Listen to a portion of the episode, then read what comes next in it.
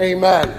If you have a Bible, let me invite you to turn with me to Matthew chapter 1. Matthew chapter 1, you'll find on page 807 in the Black Pew Bible. This morning we begin a, a study of the gospel according to Matthew, which I believe will take us uh, through the end of next semester to get through the Sermon on the Mount. Looking forward to that. Now, before we hear the passage, let me give you fair warning. Uh, these are not just the opening words of the gospel according to Matthew, they're the opening words of the whole New Testament, and they're not what you might expect. They're actually pretty difficult. Some of you might say, well, why begin a book in a difficult way and expect me to keep listening to it? What some of us would much rather hear, especially Americans raised on uh, movies, is uh, we want to hear the voice of that movie trailer guy saying, In a land far, far away, in a world gone mad, in a time of Jewish suffering and Roman oppression, comes one man, a hero, and his motley crew of followers. But what you get is a list of 42 ancestors of Jesus. And in a moment, we're going to read them. We might think genealogy is unimportant or boring or pointless. But actually, God thinks this genealogy is important, and that's why He wrote it. He inspired it. And if we're going to hear Him speak, we need to listen to the way He chooses to speak to us. And one of the tricks of listening to anybody is to listen to what the person says the way that they want to say it rather than skipping through to the parts we want to listen to. If we learn to hear this the way that the ancient Jews would have first heard it, we'll find it's much more interesting and much more important than an email, for instance, in your inbox from ancestry.com. Okay? A couple of last things about the genealogy before we read it by way of introduction. This genealogy tracks the ancestors of Jesus in three groups of 14 from Abraham to David, from David then to the exile in, of Israel into Babylon, and then thirdly from the Babylonian captivity through to the return to Jerusalem, all the way up to Mary giving birth to Jesus. What's here is not an exhaustive list of the ancestors of Jesus. In fact, there are generational skips in the list as you read it. Now, don't let those skips bother you. I'm not even going to point them out. But the Jews regularly wrote that way. Even Ezra, Ezra of the Old Testament, famous Ezra, when he wrote his own family line, in the Bible skipped his own father. So it's not an uncommon practice. Some genealogies are really concerned about, you know, accounting for every ancestor, providing exact dates of birth and death, naming all the marriages and the offspring. That's one way to do a genealogy. But there are other ways. This genealogy has a focus on the royal line of kings and it does so in order to show that Jesus is the rightful heir to the throne of Israel. Matthew tends here to highlight the line of the kings good ones and bad ones, believing ones and vile, wicked ones, along with highlighting the surprising uh, number of mothers uh, that we'll find here. So the. Uh, there are not too subtle uh, inclusions here of the scandalous, uh, as we'll read. And so let me invite you then, with that introduction, to consider God's word from Matthew chapter 1, verses 1 to 17, the beginning of the New Testament.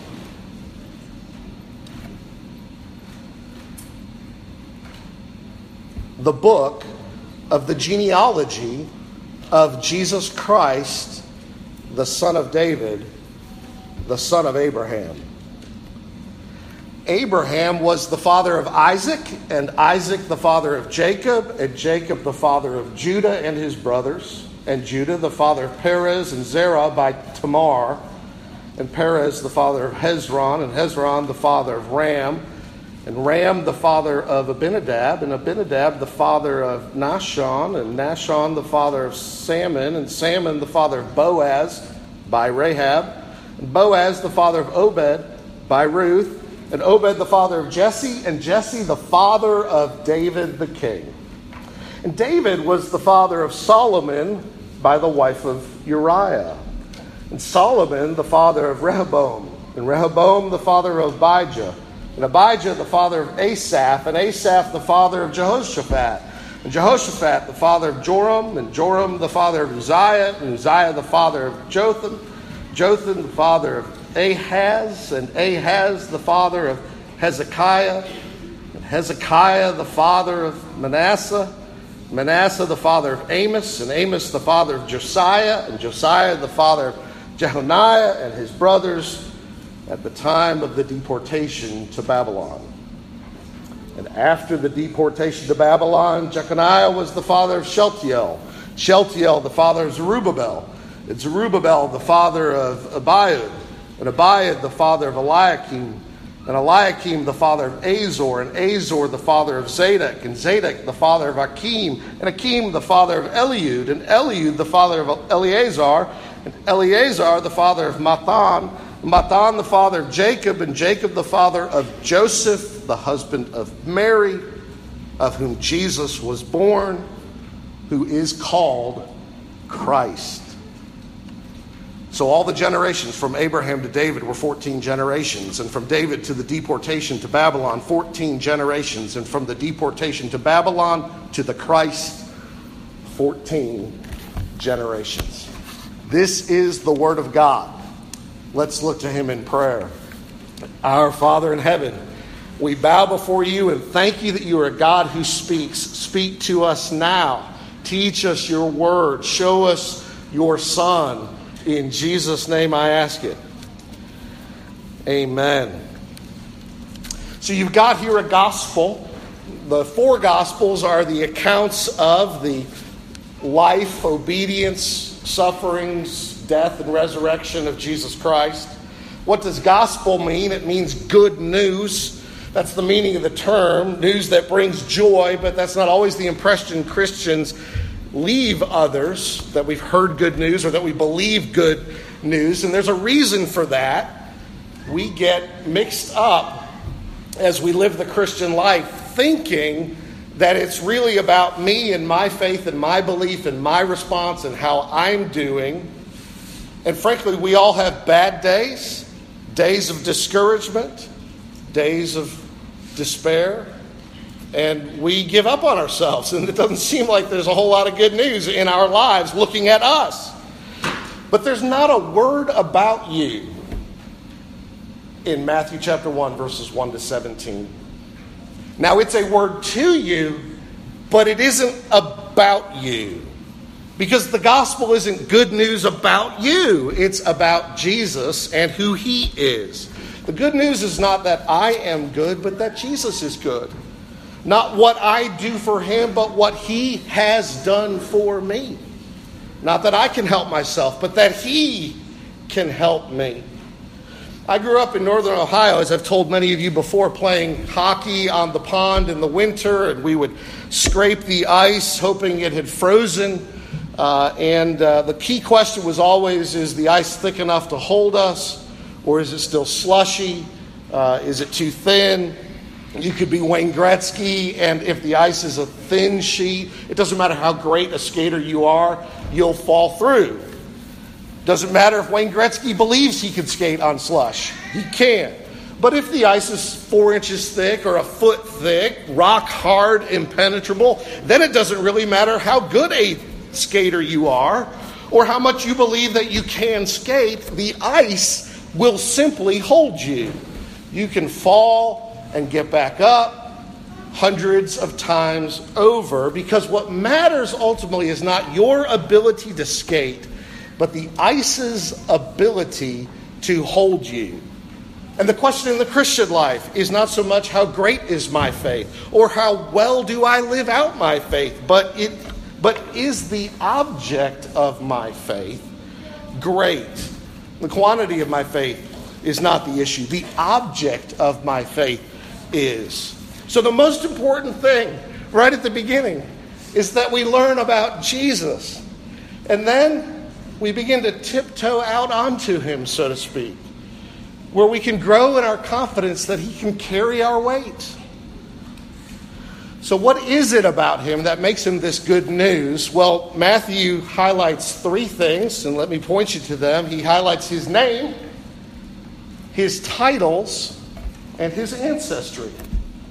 And I want you to think about those three things. In the first place, his name, which describes his mission. His name is what? Well, look at verse 1, the book of the genealogy of Jesus. That's his name. What difference does a name make? Some of you remember Inigo Montoya of the Princess Bride fame, right? Whose father was killed by the six fingered man. Inigo grew up with hate in his heart, revenge on his mind, and he trained as a swordsman just for the day that he could meet the six fingered man and say, Hello, my name is Inigo Montoya. You killed my father, prepare to die. Right? What would the revelation of his name mean to that man? It would mean hate, revenge, judgment, and death. Is that what Jesus' name means? No, and you know that it doesn't, but it is sometimes the impression people have. And It is sometimes the impression Christians give that we really have no good news for anybody. In fact, it's really bad news to find out about Jesus.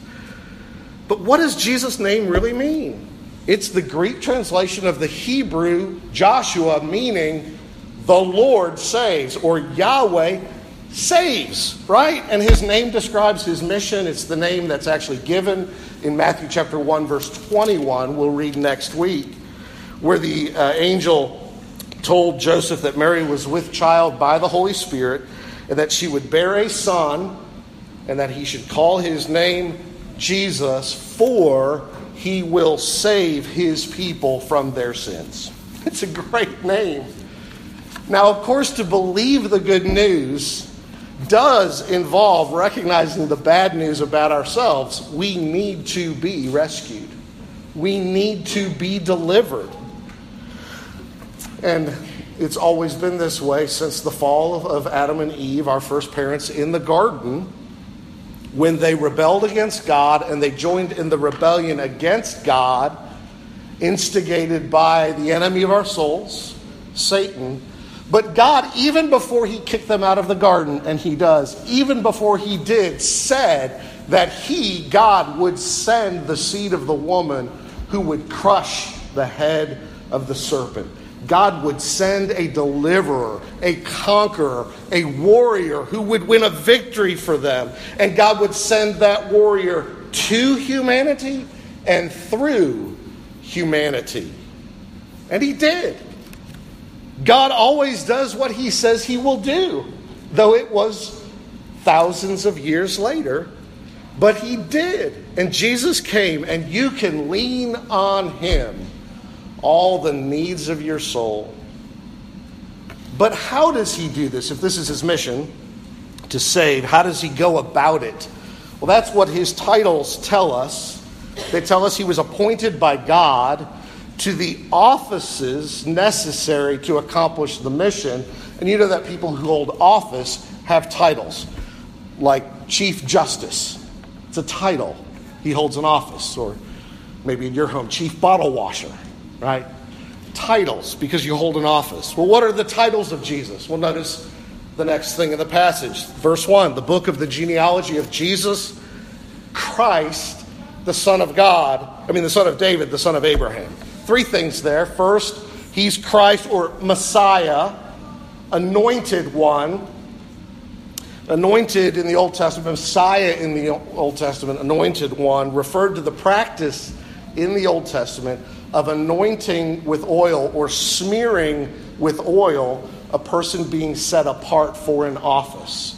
Who was anointed or smeared with oil in the Old Testament? It was a symbol of the smearing or anointing with the Holy Spirit to equip people to fulfill the function of the office. Who was anointed in the Old Testament? Prophets, priests, and kings, which really handles the basic needs of God's people, the foundational needs. Questions we need to ask are How can I know God? Well, you need God to reveal himself to you, you need a prophet. How can I be right with God? Well, you need a priest to represent you successfully to God, to bring you into his presence. How can I be safe in God? Well, you need God to subdue you to himself and to rule and defend you from all his and your enemies. You need a king. Prophets speak the word of God to us. Priests represent us before God, and kings rule over us for God. In the Old Testament taught the people to look forward to the day when the Messiah, anointed one, would come who would combine in himself the offices of prophet, priest, and king. So that if you want to know God, look to Jesus. And if you want to be right with God and have access to God and freedom before God, look to Jesus as your priest. And if you want to walk with God and be free from the slavery of the dominion of sin and free from all the assaults of the devil and death that could harm you, look to Jesus. And in Jesus, says Matthew, we have not just then the coming of the Messiah, but he says we have the fulfillment of two covenants that's pointed to in these titles, these offices, son of David, son of Abraham. Not only is Jesus the Messiah, he's the son of, in the first place, let's take it this way, Abraham. And you remember that God made covenant promises to Abraham in Genesis chapter 12. What were those promises? Genesis 12, verses 1 to 3. Now the Lord said to Abram, Go from your country and your kindred and your father's house to the land I will show you, and I will make of you a great nation, and I will bless you and make your name great so that you will be a blessing. And I will bless those who bless you, and him who dishonors you I will curse. And in you all the families of the earth shall be blessed. That promise is formalized and reiterated and repeated in Genesis 15 and 17 and 22, but the essence of it never changes. God promises to give this man, Abraham, the blessing of being a blessing to all the nations of the world.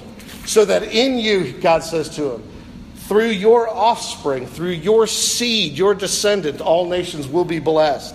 And your descendants will be as many as the stars in the sky and as the sand on the seashore, and your offspring will inherit the earth. These are the promises. And as Abraham's family unfolds, each in the family is given certain aspects of blessing so that you know Jacob comes along. Jacob, who is later renamed Israel, he has 12 sons, and to the 12 tribes, certain particulars are promised, and one of the tribes will be the royal family. That tribe is Judah, named also here in the genealogy of Jesus. In that tribe, through that family, that one particular family, all the way down the line to the family of Jesse, Jesse, who will be the father of David, David the king. And that leads you to the second covenant promise, the promise with David. David is Jesse's son, and, and Jesus is great David's greater son. He's not just the son of Abraham, he's the son of David. The author is making that point here. And the covenant that was made with David, the particulars of it, are found in 2 Samuel chapter 7. Just catch a snip of it in verses 12 to 13. God says, I will make of you a great nation, and I will bless you, and make your name great, so that you will be a blessing. And I will bless those who bless you, and him who dishonors you I will curse. And in you all the families of the earth shall be blessed. I think maybe I just read Genesis chapter 12, verses 2 and 3. Did anybody pick up on that? My notes are poor. 2 Samuel chapter 7, verses 12 to 13. When your days are fulfilled and you lie down with your fathers, I will raise up your offspring after you, who shall come from your body, and I will establish his kingdom. He shall build a house for my name, and I will establish the throne of his kingdom forever. Now, you know that Solomon was the son of David, and he did build a temple, but he didn't last in his kingdom, and the building didn't last. David, that line goes all the way to Jesus before it's fulfilled. Now, Matthew is showing you then that Jesus is the son of Abraham, Jesus is the son of David, and he takes you to a third place in the Old Testament. He takes you not only to the span between Abraham and David, but he takes you from David to the captivity, the enslavement in Babylon. And he makes that very explicit in Matthew chapter 1. So, what's he doing there? Well, he's taking you through the line of David when there's a collapse, when things are falling down, when the people are enslaved. It's described for you at length in Psalm 89. And I'm going to read a portion of it. Some of you may want to turn in your Bible to Psalm 89. You'll find that on page 495. Just to catch a snip of it, Psalm 89, verses 3 and 4 says this You have said, speaking to God, the psalmist speaking to God, I have made a covenant with my chosen one. I have sworn to David, my servant, I will establish your offspring forever and build your throne for all generations. What is that? That's a repetition of the covenant made in 2 Samuel, in poetic language, of course. But the psalmist is worried in the psalm. That's why he's reciting the promise back to God. You have said, O God. And he quotes God's promises to his face. You have said you would do this. But to the psalmist, it doesn't seem like he's doing it. The psalmist is worried that either God has forgotten his promises, given up on his promises, doesn't plan to fulfill his promises, or something like that. Why? Because of the horror of the Babylonian captivity, where the people were ripped from their homelands, their families were torn apart, many were murdered, and others were enslaved. Things aren't going well. And David's city is ravaged, the temple is destroyed, the royal family is almost obliterated. And now look at verses 35 to 37, where God responds Once for all, I have sworn by my holiness, I will not lie to David. His offspring shall endure forever, his throne as long as the sun before me. Like the moon, it shall be established forever, a faithful witness in the skies. You see what God does? He simply reiterates his promise. He assures him, I'm not lying. It will happen. And so then the psalmist says in verse 38 to 42, in part, But now you have cast off and rejected. You are full of wrath against your anointed. You've renounced the covenant with your servant. You've defiled his crown in the dust. You've breached all his walls. You've laid his strongholds in ruins. All who pass by plunder him. He has become the scorn of his neighbors. You have exalted the right hand of his foes. You have made all his enemies rejoice. Do you see what the psalmist is saying? Again, where is David ruling over the nations? The psalmist is saying. His house is destroyed. The temple is destroyed. The temple that Solomon built, Solomon in the house of David. Jerusalem is destroyed. It's ransacked. It's plundered. The neighbors are rejoicing. And the people are in slavery. Not in Egypt, but in Babylon. What are you doing? Well, Matthew recounts that history through the line of succession of the ancestors of Jesus and the kings until he gets past that post captivity when the people come back and he traces the line all the way then up through the coming of Christ. So he goes from Abraham to David. Things are on the rise, things are looking good. God takes this lone pagan idolater, Abraham, which is what he was, and makes him the father of Israel with a kingly line leading to David, who rules, David does, from the Nile to the Tigris and the Euphrates. Basically, runs the Middle East. And then from David, the second phase is all the way down, all the way down to the Babylonian captivity, where things really seem sunk, and the family line is in ready to disappear, it seems. And then out of that, a kind of partial recovery. until the coming of the Messiah. No thoroughgoing recovery, barely recovered. It never really rose up like it had been before until the new age, until the Messiah himself has come, great David's greater son. And he comes as the anointed king of Israel to bring a new start, a new beginning, a new covenant, a new testament. Jesus can save, is what the writer is saying. And he holds the proper office to do it Messiah, prophet, priest, king, son of David, the kingly line, son of Abraham, in whom all the nations of the earth will be blessed. But then you have to ask the question he may have the titles, his name may describe his mission. Does he actually have the qualifications to do it? Or is Matthew spinning some kind of fairy tale out of whole cloth?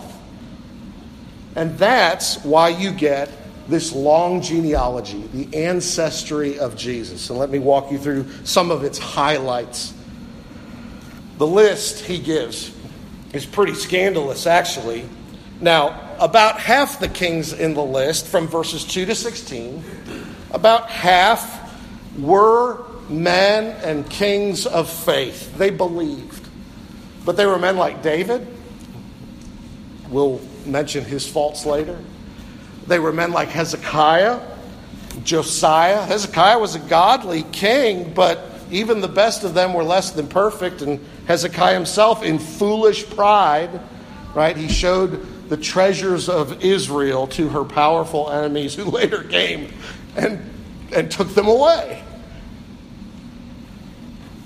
About half the kings, however, in this list are truly wicked men. Ahaz is mentioned. Ahaz worshiped the pagan gods of Assyria. He practiced human sacrifice. He killed his own son. He defiled the Lord's altar and he installed pagan altars instead. That's the king of Israel. And Ahaz wasn't alone. Rehoboam and Jeconiah were almost as bad until you get to Manasseh, who was worse. Manasseh, it says, did more evil than the nations, that's the Old Testament, than all the nations the Lord drove out before them. He promoted the worship of idols and he murdered innocent people. So you got this list of saints and sinners, and then you got the unique aspect of this genealogy, which is the listing of all these women. And let's just say it some scandalous women indeed. Now, look, obviously, there could be no genealogy without women, but you understand when ancient peoples wrote genealogies of their kings, they typically listed the kings behind them, not the moms who brought them into this world, loved, nurtured, advised. It's just the way they wrote genealogies. But the Bible goes out of its way to highlight the women in the line of Jesus. There are five women named here, and they stand out and they make an important point. So consider the five. There's Tamar, verse 3. It says, verse 3 And Judah, the father of Perez and Zerah, by Tamar. Now, look, sometime you can turn there yourself to the terrible story of Tamar in Genesis 38, where she was horribly abused by her in laws. And Judah, her father in law, mistook her for a prostitute and took her for himself and fathered twins with her. She was more righteous than he, and he came to acknowledge that. But it's one of the scandals of ancient Israel that the chief heir of Judah the man to whom the kingly line is promised, his chief heir, was conceived so wickedly and out of wedlock. And then the second and third women are named in verse 5. In the first place, well, notice the language. And Salmon, the father of Boaz, by Rahab, and Boaz, the father of Obed, by Ruth. There's Rahab. She was, as you may remember, in fact, not falsely thought to be, but in fact, a prostitute. She plied her trade in Jericho. She protected the spies when the spies came to spy things out, and she was spared when The city was destroyed by the Israelites under Joshua. She, the prostitute, is in the family of David, the family of the Messiah. That's a skeleton in the closet most royal families would strike from the record, not put on the front page. And, and more than that, there's more about this that's questionable. She was a Canaanite, not an Israelite. She was one of the Israelites' enemies from a nation which practiced ritual prostitution in worship, and from a nation in which Israel was told you must not intermarry with them. And yet there she is, the grandmother of King David. And there's Ruth. Boaz, the father of Obed, it says, by Ruth. Who's Ruth? Ruth is a Gentile, a Moabite, not an Israelite. She's a descendant of Lot who, in his drunken, incestuous relationship with his own daughters, produced the tribe of Moab, which seduced Israel into idolatry. Now, look, I get it. Ruth's commitment to her mother in law, Naomi, is one of the sweetest, loveliest stories we have in the Old Testament, where she says, My God will be your God, and my people will be your people and it shows her in a positive light and somebody to be esteemed. But it's still shocking to find out that one of King David's grandmothers wasn't Jewish and that she was a Moabite. And that goes against the sense of racial purity and ethnic identity that so many Jews found to be so important. But right there on the front page, a Moabite, Gentile, pagan convert. And then, fourthly, there's David's own wife named. Well, she's not called uh, David's wife, actually, end of verse 6. And David was the father of Solomon by the wife of Uriah. Her name is Bathsheba, we know from the story. She's called here the wife of Uriah, which highlights David's sin. She's not his wife. David, as you remember the story, was an adulterer and he was a murderer. For she was found to be pregnant, and so David had his good friend, the husband Uriah, basically murdered by the enemy to try to cover up his own crime. It's one of the great low points of the Old Testament.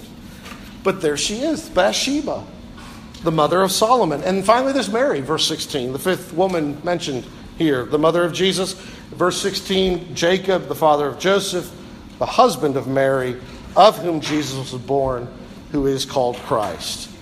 Now, so far, Matthew doesn't mention any scandal about her here. We're not told yet that she's already pregnant with child before she marries, and that Joseph, who she does marry, is not the biological father, though he is the legal father. But there's a hint of it here already because it doesn't say Joseph is the father of Jesus. No, Joseph was married to Mary, the mother of Jesus. So there they are Tamar, Rahab, Ruth, Bathsheba, Mary. Let's close by just asking a couple of questions and making some applications. In the first place, let me ask you what skeletons are in your closet. And what skeleton has your family sought to bury in the past, in the grave of ancestors we don't talk about at Thanksgiving? When Jesus said to his people, Go make disciples of all nations, he wasn't telling the church to do something brand new. He was telling the church to do what God Himself had already been doing having pity on pagans and prostitutes, opening his arms to the stained and the sinful and strangers to his covenants of promise. And so you have Jesus come, and he's the culmination of this passage. He's the culmination of the Old Testament, is what Matthew is saying. Everything looks forward to him. He fulfills the promise to David, he fulfills the promise to Abraham, he fulfills the promise of Messiah. And so, what you have here is acknowledgement that the Old Testament is a Christian book. It's not merely Jewish, it's Christian literature. It was all written and it all happened to prepare for the coming of the Messiah who came by Jesus. And when God called that pagan idolater Abraham and made promises to him, it was Jesus God had in mind. And when God called that adulterer and murderer David and kept his promises to him, it was Jesus God had in mind. And when God called that cast off daughter in law Tamar, and that Canaanite prostitute Rahab, and that Moabite Gentile Ruth, and that wife of a Hittite Bathsheba, and that teenage girl virgin Mary who scandalized her husband and her community, it was Jesus God was thinking of. So, why show the skeletons in the closet of Jesus? Because he is the Redeemer for all kinds of people of women, of men, of Jews, of Gentiles, of saints and sinners, and he can redeem even you. No matter what scandal or skeleton is in your closet. Maybe that's why Matthew, I think, takes such pleasure in highlighting this because Matthew, Levi, the Jew, I think was sensitive to this grace because he himself was a disreputable tax collector working on behalf of the hated Roman government against his own Jewish people and getting rich himself while imposing poverty upon his brethren. But if Jesus can save people like this, he can save a man like Matthew, he can save people like us. Are you trusting him to save you? He's trustworthy. And finally, to close, Dan Doriani says at some point, most of us have tasted the angst of waiting to hear if we have gained entry into some kind of desirable club, some exclusive club. Maybe it was a 10 year old treehouse club, right? A, a basketball team, student government, an elite college. Well, after people enter an exclusive club, they can turn one of two ways. They can think, what a great club. They let a marginal character in like me. I need to welcome other marginal characters into this club too, so that they can enjoy all the benefits of belonging. And the other way to go, of course, is to say, you know, if I got in, the standards must be sinking. We need to raise the bar, tighten things up, make it more exclusive. And so says Dr. Doriani, we should take the first approach. Let those who know grace be gracious. If you've been welcomed by Jesus, welcome others too. Let's pray. Father, thank you for the gift of a kind, open armed, gracious Savior. Rescue us from all our sins and rescue all of us. We ask in Jesus' name. Amen. Amen. Let's stand and sing.